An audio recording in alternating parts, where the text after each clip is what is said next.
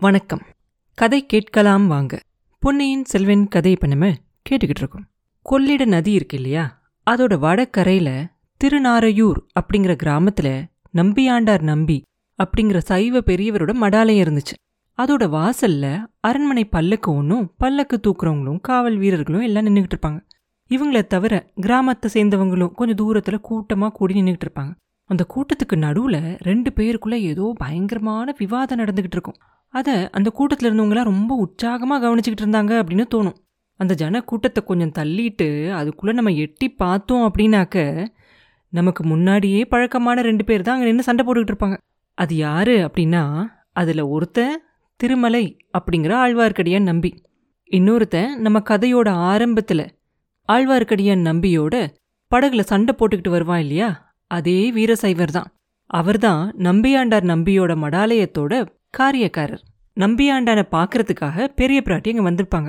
அவங்க வந்து அவரோட ஏதோ தனியா பேசணும் அப்படின்னு விரும்புறாங்க அப்படிங்கறத தெரிஞ்சுக்கிட்டு இந்த வீர சைவர் வெளியே வந்திருப்பாரு. ஆழ்வார்க்கடியானை பார்த்ததும் அவருக்கு இயற்கையாவே ஆத்திரம் பொங்கிக்கிட்டு வரும். முன்னாடி ஒரு தடவை அவங்க கிட்ட சண்டை போட்டு தோத்து போயிட்டோம் அப்படிங்கிற எண்ணம் வந்த உடனே ஆத்திரம் இன்னும் கொஞ்சம் அதிகமாவே வரும் அவருக்கு.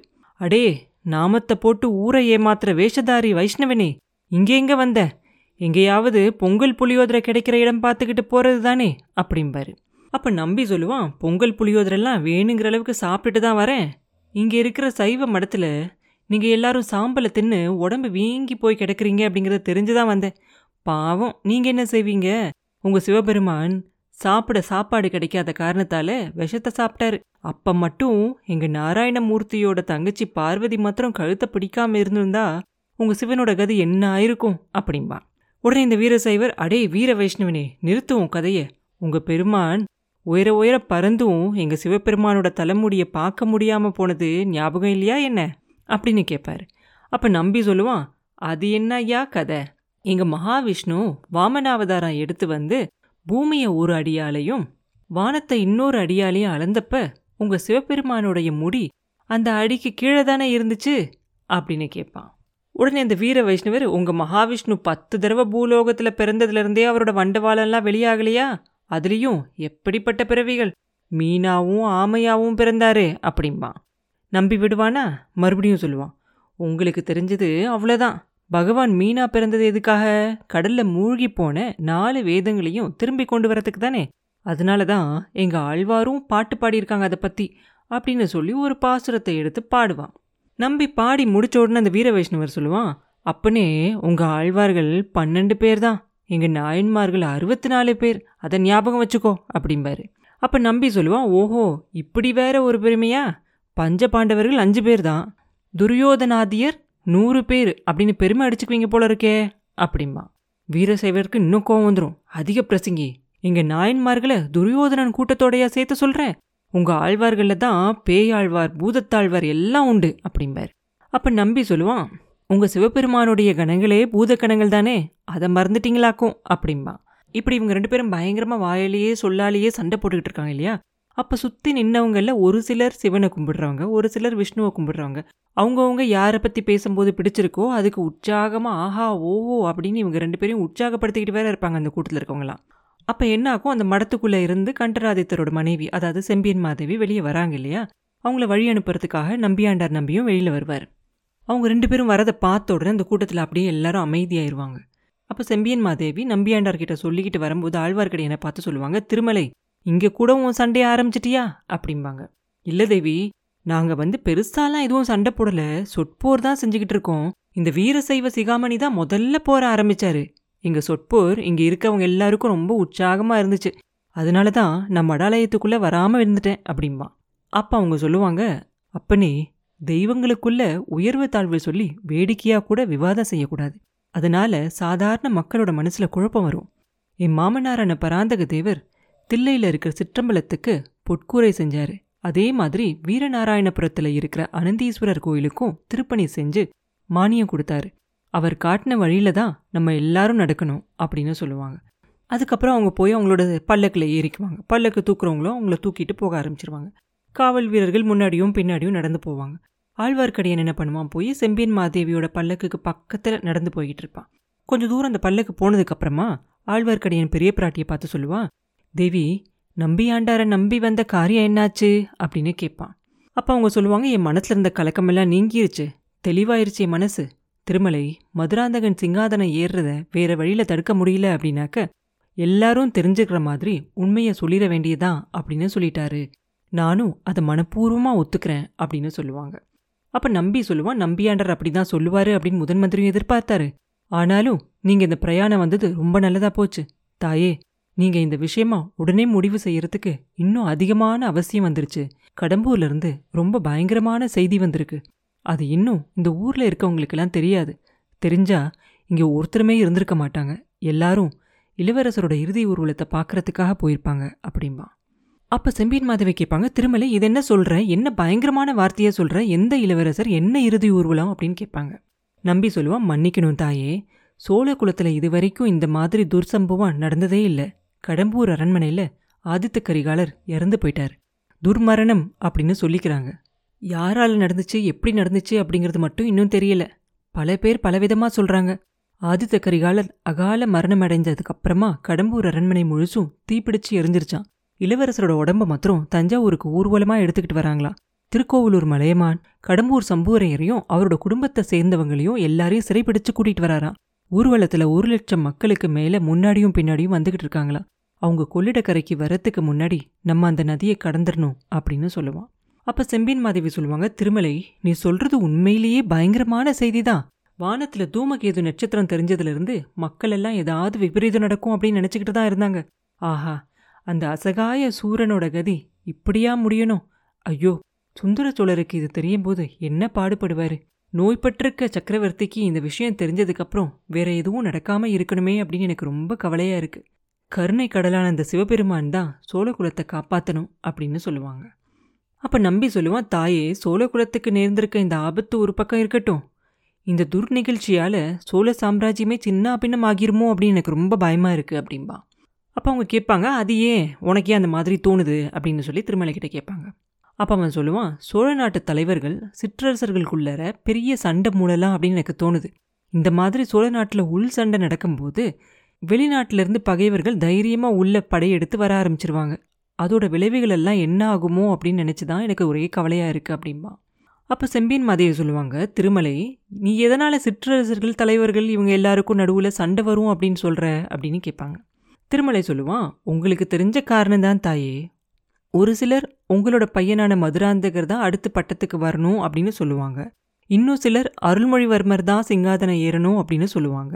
ஏற்கனவே கொடும்பாலூர் வேளார் படைகளோட தஞ்சாவூர் கோட்டையை முற்றுகையிட்டிருக்காரு. இளவரசரோட உடம்போட மலையமான் தஞ்சாவூரை நோக்கி போய்கிட்டு இருக்காரு பழுவேட்டரையரை சேர்ந்த சிற்றரசர்கள்லாம் சைனியம் திரட்டிக்கிட்டு இருக்காங்க அதனால தஞ்சாவூர்லையும் தஞ்சாவூரை சுற்றியும் சோழ நாட்டு வீரர்கள் எல்லாம் ஒருத்தர் ஒருத்தர் கொன்னுகிட்டு ரத்த வெள்ளம் பெருகி ஓட போகுது காவிரியோட சேர்ந்த இந்த அஞ்சு ஆறுலையும் தண்ணி வெள்ளத்துக்கு பதிலாக ரத்த வெள்ளம் ஓட போகுது மகா அறிவாளியான முதன் மந்திரி அனிருத்ரரே கலக்கமாக இருக்காரு. விஜயாலயரும் ஆதித்தரும் பராந்தகரும் உங்களோட கணவரும் அரசு புரிஞ்ச இந்த சோழ பேரரசு நம்மளோட நாள்ல அழிஞ்சு போயிடலாம் அப்படின்னு பயப்படுறாரு. இதை தடுக்கிறதுக்கு அனிருதரருக்கே வழி ஒன்றும் தோணல அப்படிம்மா நம்பி. அப்ப செம்பியன் மாதவி சொல்லுவாங்க திருமலை கடவுளோட அருளால இந்த மகா சாம்ராஜ்யத்துக்கு அந்த மாதிரி விபத்து நேராம நான் தடுப்பேன். அதுக்கு என்ன வழி? அப்படிங்கறது எனக்கு தெரியும். அந்த வழியை கடைபிடிக்கலாமா அப்படின்னு என் மனசில் திடப்படுத்திக்கிட்டு போகிறதுக்காக தான் நம்பியாண்டர்கிட்ட வந்தேன். மதுராந்தகனுக்கும் அருள்மொழிவர்மனுக்கும் சிங்காதன போட்டி ஏற்பட்டாதானே உள்நாட்டு சண்டை மூடும் அப்படின்னு சொல்ற? அப்படின்னு கேட்பாங்க. நம்பியும் சொல்லுவோம் ஆமா தாயே ஆனா அந்த மாதிரியான சண்டை நடக்காம எப்படி தடுக்க முடியும்? ஆதித்த கரிகாலர் வயசுல கொஞ்சம் பெரியவர் அப்படிங்கிற காரணத்தையாவது இது வரைக்கும் நம்ம சொல்லிக்கிட்டு இருந்தோம். இப்ப அவரும் போயிட்டாரு. உங்க பையனை விட அருள்மொழிவர்மர் சின்னவர். ஆனா மலையமானும் வேளாரும் சோழ நாட்டு மக்களும் இனி அருள்மொழிவர்மருக்கு தான் பட்டோம் அப்படின்னு வற்புறுத்தி சொல்ல போறாங்க. பழுவேட்டரர்கள் அதை ஒத்துக்க போகிறதே இல்லை அப்படின்பா அப்போ மழவரையர் மகள் சொல்லுவாங்க திருமலை யார் ஒத்துக்கிட்டாலும் சரி ஒத்துக்காட்டியும் சரி. மதுராந்தகன் சிங்காதனம் ஏறமாட்டான். அதை நான் பார்த்துக்கிறேன் என் கணவரோட விருப்பத்தை நான் கண்டிப்பாக நிறைவேற்றுவேன். மதுராந்தகனுக்கு பட்டம் இல்லை அப்படிங்கிறது முடிவானா? உள்நாட்டு சண்டையும் இல்லை தானே? அப்படின்னு கேட்பாங்க. அப்போ ஆழ்வார்க்கடியான் சொல்லுவான் ஆமாம்மா சோழ சாம்ராஜ்யம் சின்ன பின்னமாக ஆகாமல் இந்த நேரத்தில் உங்களால் மட்டும்தான் அதை காப்பாற்ற முடியும். வேறு வழியே இல்லை அப்படின்னு சொல்லுவான். அப்போ அவங்க சொல்லுவாங்க என்னால் ஆகிறது ஒன்றும் கிடையாது. எல்லாம் அந்த கடவுளோட அருளால் தான் நடக்கணும். அந்த மகேஸ்வரன் தான் எனக்கு அந்த சக்தியை கொடுக்கணும் அப்படின்னு சொல்லுவாங்க. அதுக்கப்புறம் ரெண்டு பேரும் கொஞ்ச நேரம் மௌனமாகவே இருப்பாங்க. கொள்ளிடத்தோட அந்த ஓடத்துறை இருக்கும் இல்லையா? அது கொஞ்சம் தூரத்தில் தெரியும். அப்போ செம்பியன் மாதவி மறுபடியும் திருமலை கிட்ட கேட்பாங்க திருமலை கொஞ்ச நேரத்துக்கு முன்னாடி ஒரு பயங்கரமான செய்தியை சொன்னேன் இல்லை ஆதித்த கரிகாலன் இறந்து போயிட்டான் அப்படின்னு சொன்னேன் இல்லையா? மூணு உலகத்தையும் ஆள வேண்டிய அந்த வீராதி வீரன் இறந்து போனதே விபரீதமான செய்திதான். இளவரசன் துர்மரணம் அடைந்தான் அப்படின்னு சொன்னேன் இல்லையா? அது எப்படி? அவன் உயிரை அவனே போக்கிக்கிட்டானா? இல்லை யாராவது அவனை கொன்னுட்டாங்களா? என்ன சொல்லிக்கிறாங்க? அப்படின்னு சொல்லி கேட்பாங்க. அப்போ திருமலை சொல்லுவான் தேவி அதை பற்றி பலரும் பலவிதமாக பேசிக்கிட்டு இருக்காங்க. சம்புவரையர் வீட்டில் இது நடந்ததால அவர் மேலே சந்தேகப்பட்டு அவரையும் அவர் குடும்பத்தை சேர்ந்த அத்தனை பேரையும் மலையமான் சிறைப்படுத்தி கொண்டுகிட்டு வந்துகிட்டு இருக்காரு. சம்புவரையர் மகன் கந்தன்மாறன் மட்டும் தப்பிச்சு போயிட்டானா? அப்படிம்பா. அப்போ செம்பியன் மாதேவி சொல்லுவாங்க சம்புவரையரால் இது நடந்திருக்கும் அப்படின்னு என்னால் நம்ப முடியல. எவ்வளவுதான் விரோதியா இருந்தாலும் கூட அவரோட வீட்டுக்கு விருந்தாளியா வந்திருந்த சக்கரவர்த்தியோட பையனை கொல்றதுக்கு யாருக்கு தான் மனசு வரும்? சம்புவரையர் அப்படி செஞ்சிருக்க முடியாது. அவர் இதை பத்தி என்ன சொல்றாரா? இளவரசர் கரிகாலனோட மரணம் எப்படி நடந்துச்சு அப்படின்னு சொல்றாரா? அப்படின்னு கேட்பாங்க. அப்ப நம்பி சொல்லுவான் தேவி பழையாறைக்கு முன்னாடி ஒரு தடவை வானர் குலத்து வீர வாலிபன் ஒருத்தன் வந்திருந்தானே. ஞாபகம் இருக்கா?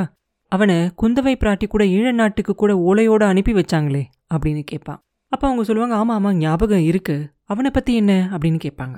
நம்பி சொல்லுவான் இளவரசரோட உயிரில்லாத உடம்பு பக்கத்தில் அந்த வாலிபன் தான் இருந்தானா? அதனால அவனே தான் கொன்றுக்கணும் அப்படின்னு சம்புவரையர் சொல்றாரா அப்படிம்பா அப்போ செம்பியன் மாதவி உடனே சொல்லுவாங்க திருமலை அப்படி ஒரு நாள் இருந்திருக்கவே முடியாது. அந்த பிள்ளைய பார்த்த ஞாபகம் எனக்கு நல்லா இருக்கு அப்படின்னு சொல்லுவாங்க. அப்போ திருமலையும் சொல்லுவான் நானும் அப்படிதான் நினைக்கிறேன்.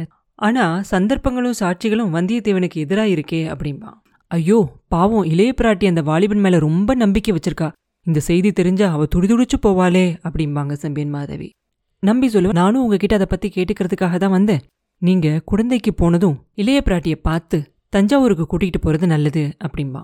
அதுதான் நானும் நினச்சிக்கிட்டு இருக்கேன். போகும்போது இளைய பிராட்டி எனக்காக அங்கே காத்துக்கிட்டு இருப்பா. அவளை கூட்டிகிட்டு தான் போக போகிறேன் அப்படின்னு அவங்க சொன்ன உடனே நம்பி சொல்லுவான் மற்றவங்க மூலமாக இளைய பிராட்டிக்கு இந்த செய்தி தெரியறதுக்கு முன்னாடி நீங்களே சொல்லிடுறது நல்லது அப்படிம்பா.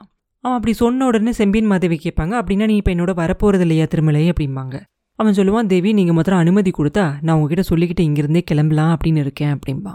எங்கே போக போகிற அப்படின்னு அவங்க கேட்ட உடனே இளவரசர் கரிகாலரோட மரணத்துல ஏதோ ஒரு மர்மம் இருக்கு. அதை கண்டுபிடிச்சிட்டு வரதுக்காக போக போறேன் அப்படிம்பா. என்ன கண்டுபிடிப்ப? அப்படின்னு அவங்க கேட்ட உடனே தேவி பாண்டிய நாட்டு சதிகாரங்களை பத்தி நான் உங்ககிட்ட முன்னாடியே சொல்லியிருக்கேன் இல்லையா? அந்த சதிகாரர்கள்ல ஒருத்தனை கொள்ளிடத்தோட தென்கரையில நான் வரும்போது பார்த்தேன் அப்படிம்பா. அப்ப அவங்க சொல்லுவாங்க நீ ஏன் உடனே அவன் பின்னாடியே போகல? அப்படின்னு கேட்பாங்க. கொள்ளிடத்தோட வடகரைக்கு வந்ததுக்கு அப்புறம் தான் எனக்கு கரிகாலர் இறந்து போன செய்தி தெரிஞ்சிச்சு.